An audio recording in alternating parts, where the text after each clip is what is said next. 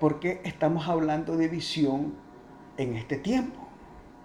Obviamente, normalmente cuando hablamos de visión eh, es para inicios de año, escribe la visión, las metas del año, los logros que queremos a, a partir de enero, escribimos la visión en diciembre. Sin embargo, yo me estaba recordando que antes, en los tiempos antiguos, los marineros, cuando iban al mar, eh, ellos a veces venían tormentas, eh, a veces venían neblinas, a veces el cielo estaba muy oscuro y ellos ocupaban una estrella que le dicen la estrella del norte para dirigirse. O sea, la estrella del norte, es, es más, el libro de Daniel dice que en la estrella del norte está el trono de Dios. Y la estrella del norte es exactamente la que está sobre el polo norte. Y esa estrella se puede ver desde cualquier lugar de la tierra. Entonces los marineros, los viajeros en los tiempos antiguos siempre buscaban la estrella del norte para dirigirse, para orientarse, para saber a dónde iban. Después se inventó la brújula. Y la brújula se convirtió también en un instrumento, en una herramienta para, para orientar, para dar dirección. Porque el ser humano siempre necesita saber hacia dónde va. Necesita tener dirección. Y entonces ahí entendí que la visión es indispensable para la vida y aún para los tiempos difíciles, para los tiempos desafiantes, para los periodos de intensa prueba. La visión es básica para poder sobrevivir. Se recuerda de Abraham. Él tenía un sueño, él tenía un anhelo, él quería tener descendencia. Y una noche él está deprimido, está triste y le dice a Dios, Señor, ¿Iré a tener descendencia? ¿Iré a tener hijos? Entonces Dios lo saca una noche de la tienda y le dice, mira al cielo, Abraham, mira las estrellas y mira si las puedes contar. Allí Dios le está entregando una visión. dice, así será tu descendencia. Quiero que sepas cómo van a ser tus generaciones. Quiero que sepas cómo va a ser tu futuro. Quiero que sepas cómo está escrito el mañana para tu vida. Eso es tener visión. Y entonces, ¿qué pasa? Años después, usted conoce la historia conmigo, años después cuando Dios cumplió la promesa y llegó su hijo, llegó Isaac, años después Dios le dice, quiero que me entregues a Isaac en sacrificio, que me lo ofrezcas en el altar y lo sacrifiques. Y yo me imagino que eso para Abraham fue una, una puñalada, porque lo que él más amaba era su hijo, era, era el fruto de su sueño, el fruto de su visión. Y un día de repente Dios le dice, tienes que entregármelo. Sin embargo, hay dos frases que expresa Abraham que a mí me dejan impresionado. Primero es que cuando él va a caminar al monte Moria, que es donde él va a ir a hacer el sacrificio. Cuando él llega a las faldas del monte, él le dice a los criados, ustedes espérenme aquí. Yo y el muchacho vamos a subir a la punta, a la cima del monte, porque vamos a adorar. Es lo que él está diciendo es, voy a adorar con mi hijo. Él, él, sabe, él está obedeciendo la instrucción de Dios. Tienes que ir allá a sacrificarlo. Por él dice, vamos a ir a adorar. Y yo me imagino que Abraham lo que está diciendo es, Dios me dio una visión. Dios me dio un sueño. Dios me dio una promesa. Que mi descendencia iba a ser como las estrellas del cielo. Ahora me está pidiendo que me lo entregue. Que se lo entregue. Yo no sé qué es lo que va a hacer Dios pero Él me prometió, yo tengo un sueño, yo tengo una visión. Y Él caminó obedeciendo a Dios, pero sosteniendo y creyendo la visión.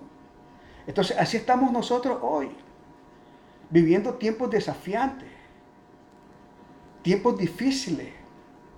Pareciera que se nos están arrebatando las promesas de las manos, que nos están quitando los sueños de las manos. Aquellas cosas que anhelábamos, hoy las estamos viendo más lejos.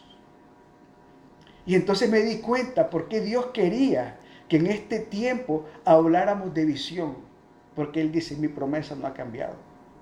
Mi promesa para tu vida, para tu casa, para tu matrimonio, para tus hijos, sigue firme.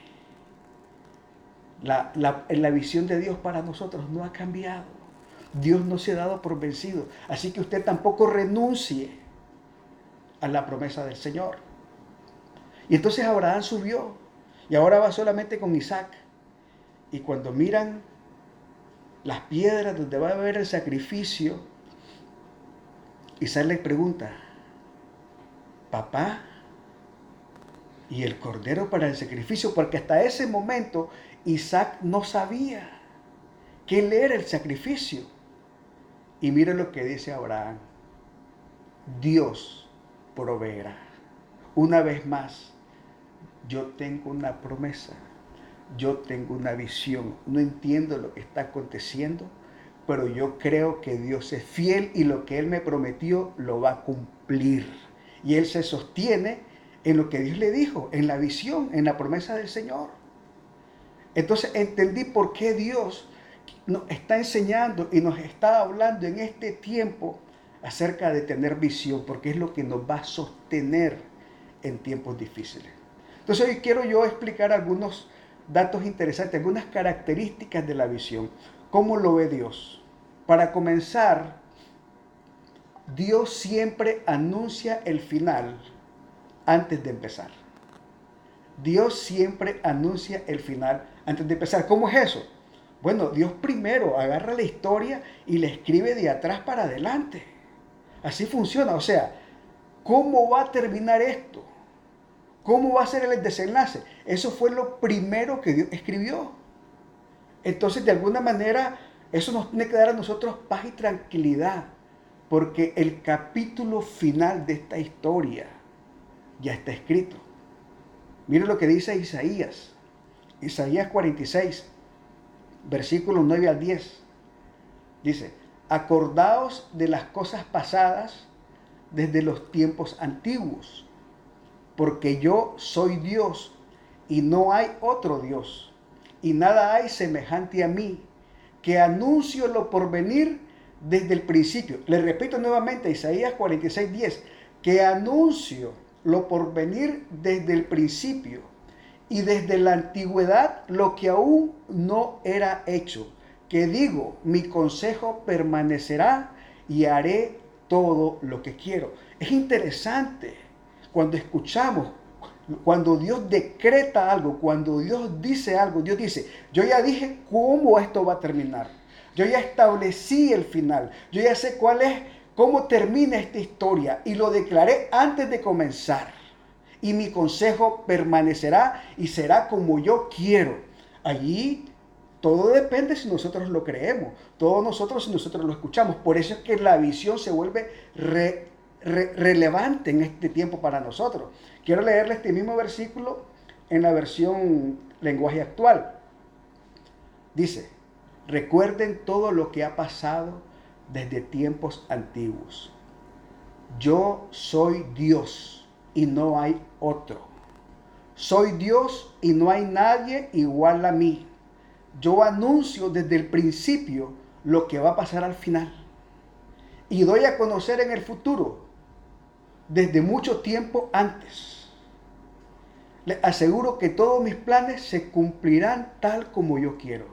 Me gusta cuando dice, doy a conocer el futuro desde mucho tiempo antes. Dios dice yo ya declaré cómo esto va a terminar. El tema es que muchas veces no lo escuchamos. Muchas veces no escuchamos la voz de Dios, como no escuchamos, no tenemos la visión, y entonces es cuando nosotros sucumbimos, caemos en crisis nerviosa, caemos en ansiedad, caemos en preocupación, porque no hemos escuchado cómo termina la historia y que Dios dice, yo anuncio el final antes de comenzar.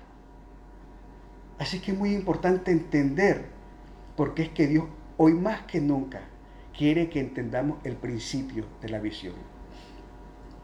Jeremías 1.5 nos lo declara exactamente como es. Mire lo que dice, le dice Dios a Jeremías. Antes que te formase en el vientre, te conocí, antes que nacieses, te santifiqué, te di por profeta a las naciones. Lo que está diciendo, ¿sabes qué, Jeremías? Yo primero hice la asignación, hice la tarea, hice el propósito y después hice la persona. O sea, cada uno de nosotros vino a la tierra por un propósito, por una asignación. No venimos por casualidad. Dios no improvisa. Todo lo que Él hace lo hace con un fin. O sea, cada uno de nosotros no somos una improvisación. Somos parte de un plan de Dios. Somos parte de un diseño de Dios. Y en ese diseño, primero Él hace el final y después comienza. O sea, que antes que Él comenzara con nosotros, escribió nuestro final.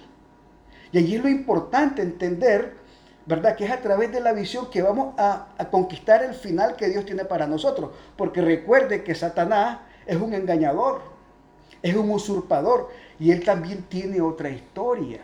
Él también escribió otro final. Y ahí es donde nosotros la visión es la que nos alinea a lo que Dios escribió. Y nosotros, una vez más, como le digo, no venimos aquí por casualidad. Venimos con un fin. Colosenses 1.16. Mire lo que dice. Porque en Él fueron creadas todas las cosas. Las que hay en los cielos y las que hay en la tierra. Visibles e invisibles.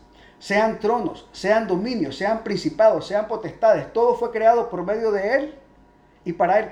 Todo fue creado por medio de Él y para Él. Usted y yo fuimos creados por medio de Él y para Él.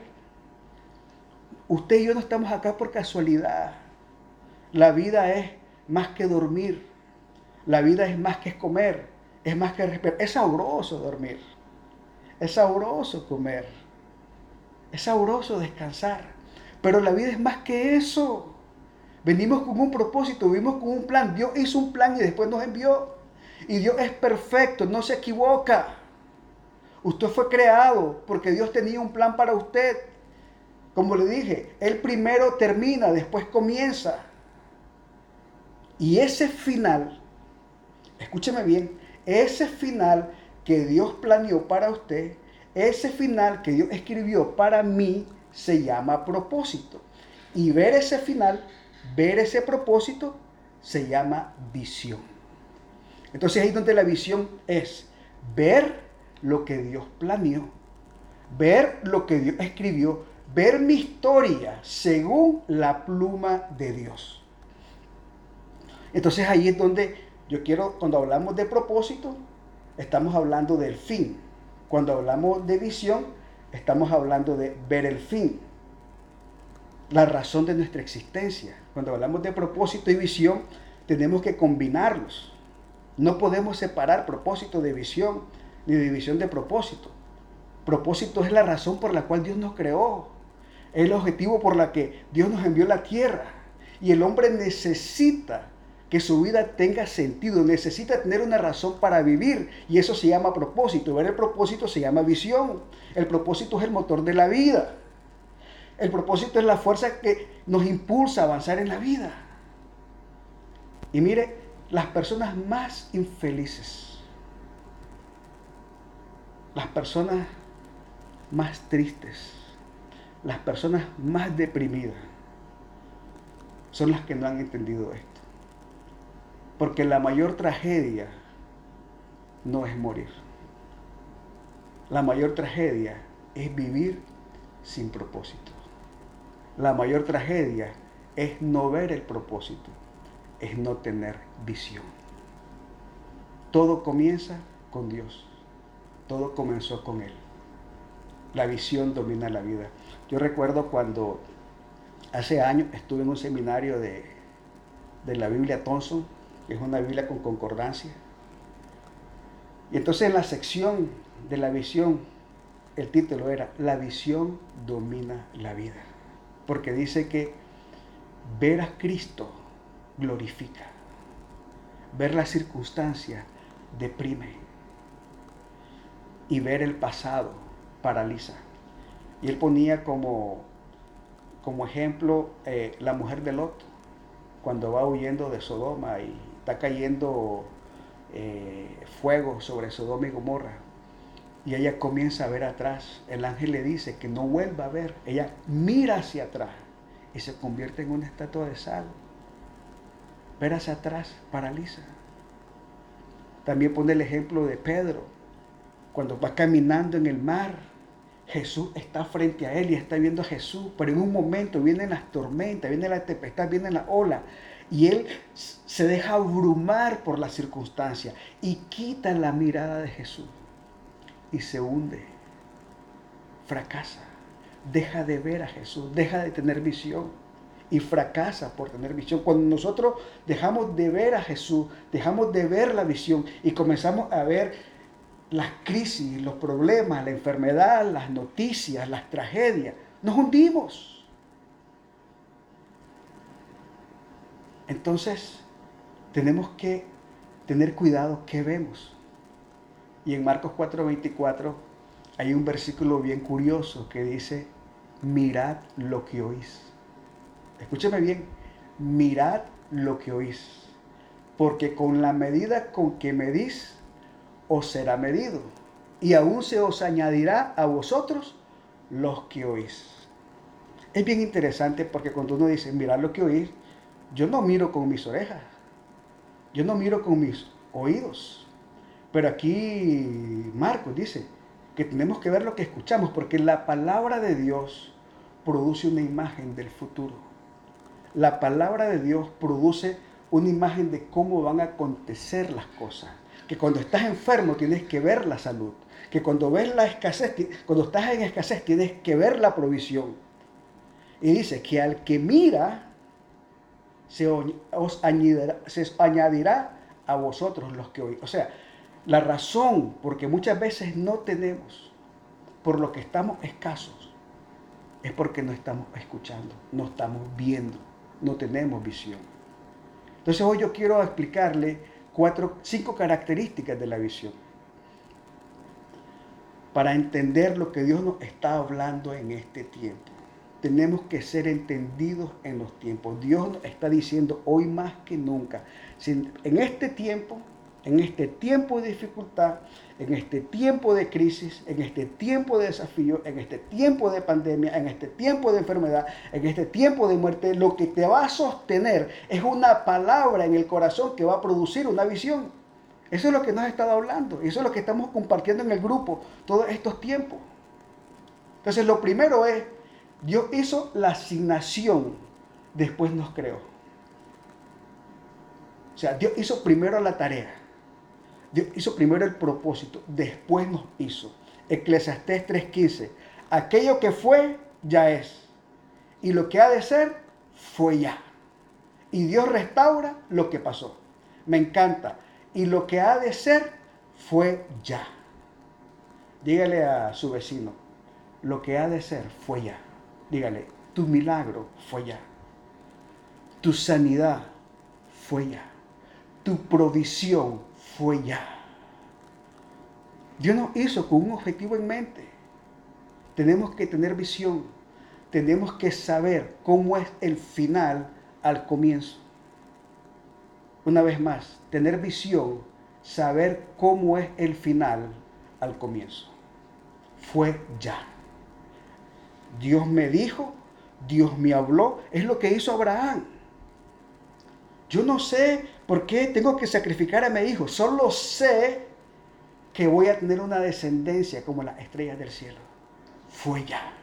Dios proveerá. Y caminó y avanzó y vio el cumplimiento de la promesa, del propósito de la visión de Dios. Una vez que nosotros creemos en el propósito, una vez que creemos en la visión, nos volvemos imparables. El propósito no puede ser detenido. No hay nada más poderoso en la tierra que un hombre o una mujer con propósito. Salmo 138.8 dice, Jehová cumplirá su propósito en mí. Tu misericordia, oh Jehová, es para siempre. No desampares la obra de tus manos. O sea, nosotros no somos una probabilidad, somos un hecho determinado por Dios. Dice, Jehová cumplirá su propósito en mí. O sea, hay un propósito, hay un plan, hay un diseño de Dios dentro de mí. Dice, no desampares la obra de tus manos. Lo que está diciendo es, Señor, confirma y afirma lo que planificaste para mí. La Biblia dice que su consejo prevalecerá. Ahora, si el propósito de Dios es eterno, si el propósito de Dios se cumplirá, si el propósito de Dios no puede cambiar y su propósito está en nosotros, nosotros también prevalecemos. O sea, que el propósito de Dios en nuestra vida es más poderoso que la enfermedad, es más poderoso que la crisis, es más poderoso que la pandemia. Necesitamos hoy sostenernos en ese propósito, en esa visión. El propósito no puede ser detenido. La visión escrita es lo que nos permite mantenernos enfocados en el propósito. La visión escrita. Yo hemos estado hablando mucho de visión y hay un versículo que siempre estudiamos cuando hablamos de visión, que es Habacuc capítulo 2, cuando dice, escribe la visión y declara, y declárala en tablas para que corra el que leyere en ella. Y aunque la visión tardare por un tiempo, más se apresura hacia el fin, no mentirá, aunque tardare, espéralo, porque sin duda vendrá, no tardará. Es interesante que cuando Habacuc escribe esta porción de la palabra del Señor, Jerusalén está siendo invadida por pueblos enemigos. Está siendo invadida por pueblos paganos, gente mala, gente que está matando, que está oprimiendo, que está abusando del pueblo de Jerusalén. Y es un tiempo de mucha injusticia. Y entonces Habacuc le dice al Señor, Señor, ¿hasta cuándo? ¿Hasta cuándo vas a permitir esta injusticia? ¿Hasta cuándo vas a permitir que estamos estemos en oprobio, que estemos en necesidad, que estemos en humillación? Señor, ¿hasta cuándo vas a permitir que estos pueblos paganos y incircuncisos nos opriman y abusen de nosotros? Señor, esto es algo injusto. Ahora, yo me toca aquí yo pelear estoy en una muralla defendiendo y no voy a renunciar a mi lugar, voy a estar siendo fiel aquí en mi lugar de lucha, pero yo necesito ¿qué me tengas que decir en lo tocante a mi queja? Le está diciendo Abacú a Dios, Señor, no entiendo esta injusticia, necesito que me expliques por qué sucede esto, por qué estamos en opresión. Y es cuando Dios le dice, escribe la visión, escribe la visión. Si tenemos que retomar esto para nosotros, nosotros pudiéramos decir, Señor, no sé por qué le pasa esto a mi familia. No sé por qué le pasa esto a mi casa. No sé por qué pasa esto en mi matrimonio. No sé por qué mis finanzas están de esta manera. No sé por qué tenemos que enfrentar esto. No sé por qué nos ha tocado enfrentar y sufrir todas estas situaciones difíciles.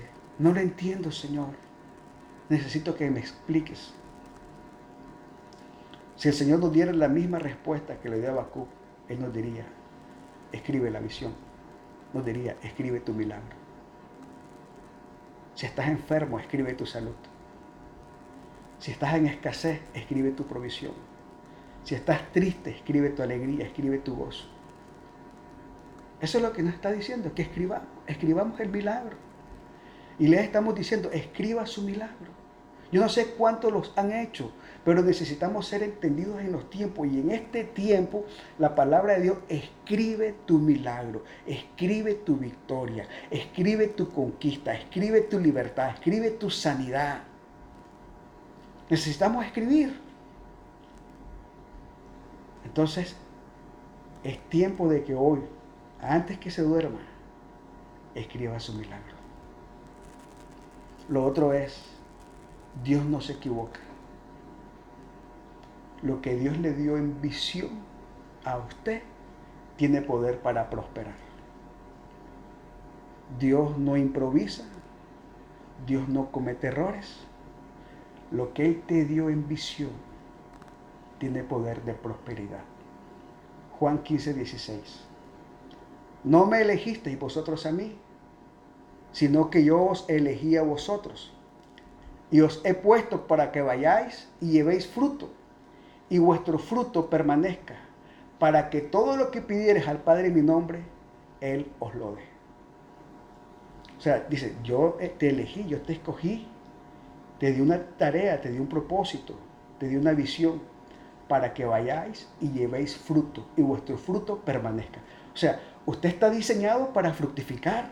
Usted fue puesto en la tierra para fructificar su casa, su familia. Fueron enviados, fueron plantados en esta tierra, en este planeta, para fructificar. No puede renunciar a menos. No se puede conformar con menos. El tema es que necesitamos escuchar la visión de Dios y que la voz de Dios sea la voz más fuerte en nuestro corazón. Efesios 2.10 dice, porque somos hechura suya, creados en Cristo Jesús para buenas obras, las cuales Dios preparó de antemano para que anduviésemos en ellas.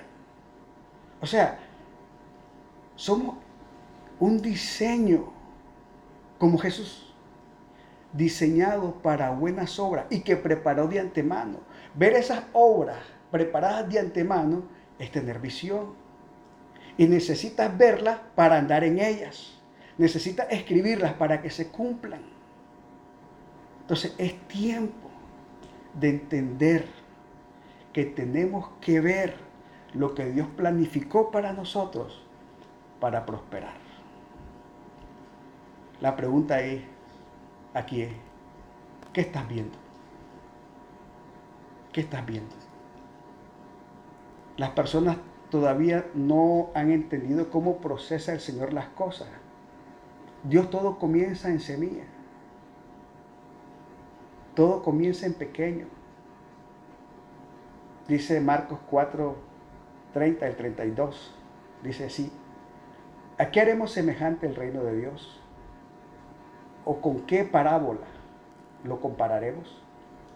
Es como el grano de mostaza, que cuando se siembra en tierra es la más pequeña de todas las semillas que hay en la tierra pero después de sembrado crece y se hace la mayor de todas las hortalizas y echa grandes ramas, de tal manera que las aves del cielo pueden morar bajo su sombra.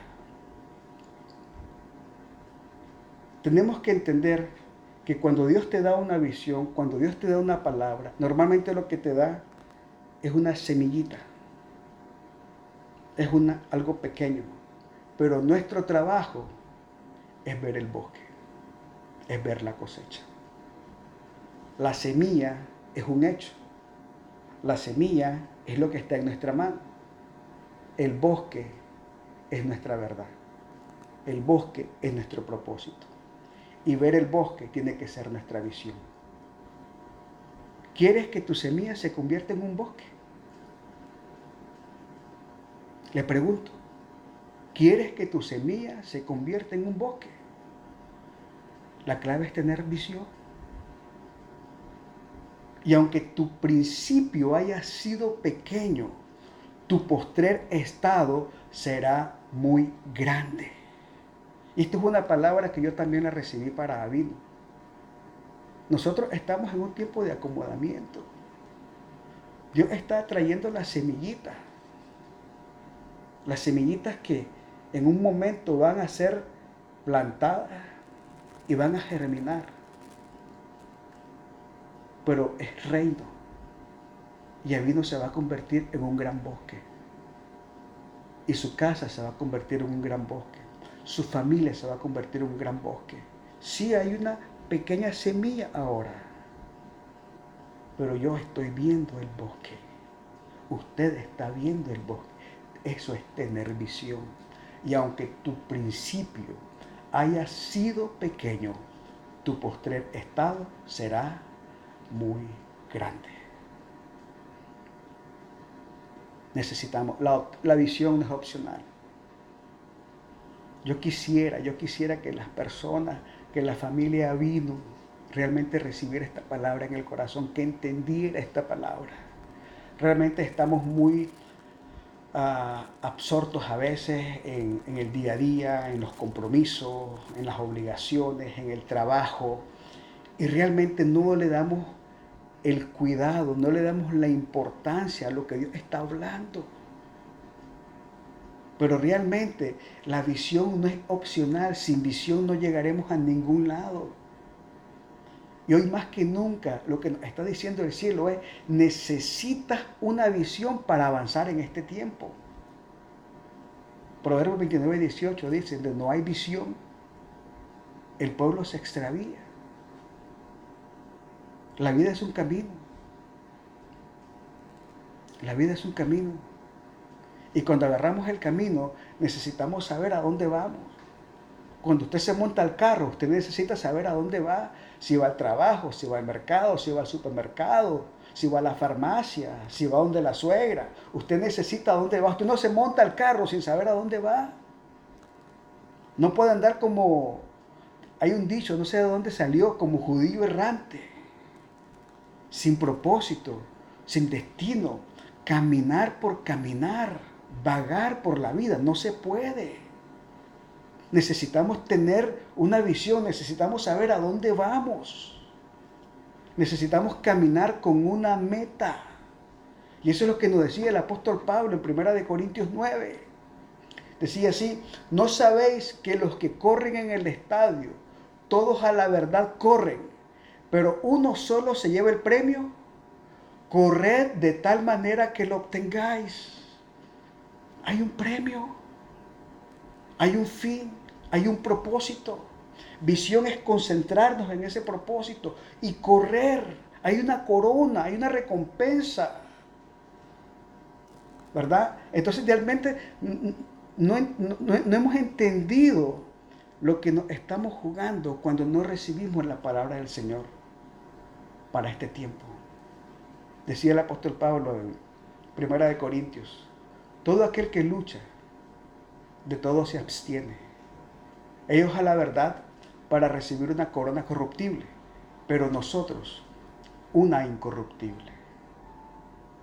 Así que yo de esta manera corro, no como a la aventura. De esta manera peleo, no como quien golpea el aire, sino que golpeo mi cuerpo y lo pongo en servidumbre, no sea que habiendo sido heraldo para otros, yo mismo venga a ser eliminado. No sé, me golpeó cuando leí esto. Porque si no entendemos que en este tiempo necesitamos tener visión, vamos a quedar postrados en el camino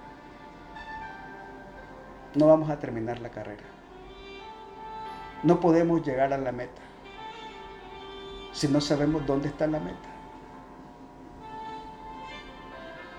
Y no podemos saber dónde está la meta si no tenemos visión. La visión no es opcional. Cierro con estas ideas. Fuimos creados para Dios y por Dios. O sea, yo no vine aquí solamente para vacacionar, para salir a, la playa, para comer, para salir a comer.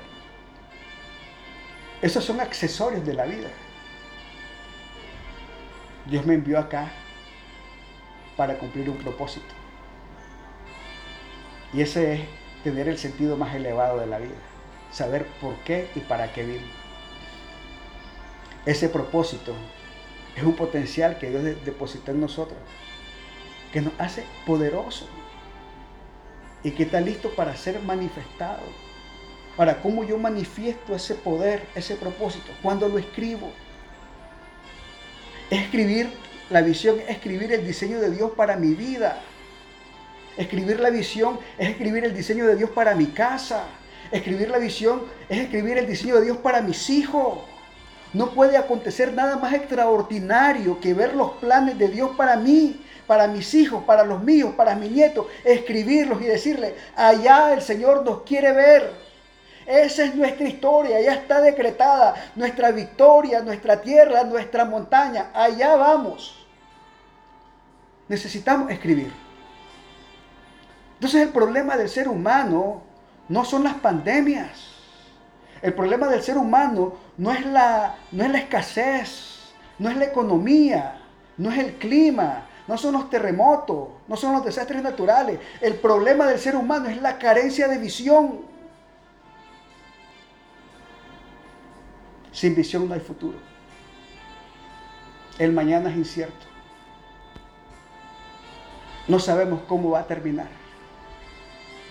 Efesios, porque somos hechura suya, creados en Cristo Jesús para buenas obras, las cuales Dios preparó de antemano para que anduviésemos en ella. Y mi casa y yo, y su casa y usted, no pueden conformarse con menos. Necesita ver su final. necesitamos tener claridad a dónde vamos. No se distraiga por las emociones, por la tristeza, por la angustia, no. ¿A dónde se dirige? Necesita ver el final. Necesita tener claridad a dónde vamos. ¿Dónde comienza? ¿Dónde comienza esa claridad? Comienza en Jesús. Él dijo, yo soy el camino, la verdad y la vida. Él no dijo, yo soy la circunstancia. Él no dijo, yo soy la realidad. Yo soy el camino y la verdad. La pregunta es, ¿quién está gobernando sus emociones? ¿La circunstancia? ¿La cuenta del banco? ¿Quién lo está dirigiendo? ¿La urgencia? las necesidades o lo está dirigiendo el camino de la verdad y la vida? Eso es una respuesta que no la conteste rápido.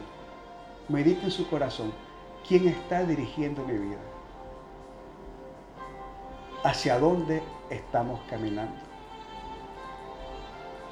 Como le dije, la visión no es opcional. El comienzo de este destino extraordinario que Dios escribió para usted, que Dios escribió para mí, que Dios escribió para sus hijos, para su casa, comienza con Jesús. Él es el camino, la verdad y la vida. Nadie viene al Padre si no es por Él. Dios nos está hablando. Necesitamos escribir la visión en este tiempo, escuchar la voz de Dios no ver la semilla, ver el bosque. Así que yo quisiera que, que me acompañara en oración, porque de repente usted está esperando un milagro y de repente si es un problema financiero, no espere que va a caer una maleta de reales en el patio. No. Es una palabra de Dios en el corazón que le va a producir una visión. Y esa visión le va a dar una estrategia. Y ahí está su milagro financiero. Y si usted lo escribe, más rápido y más probable que se cumpla. Así que cualquier circunstancia, cualquier circunstancia, cualquier desafío que usted esté enfrentando hoy, el milagro comienza por escuchar una palabra que va a producir una visión. Y yo quisiera hoy orar, orar por usted, para que venga una sensibilidad espiritual, para que venga un discernimiento superior, para escuchar la voz de Dios. Mirad lo que oís, para que escuchemos con los oídos del corazón, para escuchemos la voz de Dios, para que escuchemos la estrategia que viene de Dios. Ahí está el milagro ahí está la provisión, ahí está la salvación, ahí está la sanidad, ahí está la restitución, en escuchar la voz de Dios y ver el milagro. Así que ahí donde está, cierre sus ojos, llore conmigo. Padre Celestial, a esta hora, con todas las familias que, que están conectadas, nos presentamos en acuerdo y nos presentamos, Señor, ante ti para pedirte, queremos escuchar tu voz. Háblanos, Señor. Como decía Samuel, háblanos que tu siervo escucha. Queremos entender tus diseños. Queremos entender tu voluntad. Tu palabra dice, lámpara es a mis pies tu palabra y lumbrera mi camino. En tu palabra está la estrategia, en tu palabra están los diseños, en tu palabra están los secretos. En tu palabra, Señor, están los instrumentos, las respuestas para este tiempo. Hoy, Señor, se activa en nosotros de una manera sobrenatural una habilidad especial para escuchar tu voz, para ver tus planes, para ver tu propósito, para ver la salvación, para ver el milagro, para ver la promesa, para decir en nuestro corazón, Dios me prometió. No me voy a conformar con menos, como dijo Abraham, Dios me dijo, Dios me prometió que mi descendencia sería como las estrellas del cielo. Yo no sé qué Dios va a hacer, solo sé que Dios proveerá. Su promesa es firme, su promesa no cambia. Dios es fiel y lo que me prometió lo va a cumplir. Esa tiene que ser nuestra oración. Gracias Señor. Gracias porque nos has hablado en este tiempo. Ayúdanos a ser personas que escuchan palabras. Ayúdanos a ser personas que entienden propósito. Ayúdanos a ser personas que ven propósito. Ayúdanos a ser personas que caminan hacia el propósito. Ayúdanos a ser personas que tenemos visión y que no vamos a conformarnos con nada menos. Tu propósito en nuestra vida, tu propósito en nuestra casa, tu propósito en nuestros hijos se cumplirá. Gracias Padre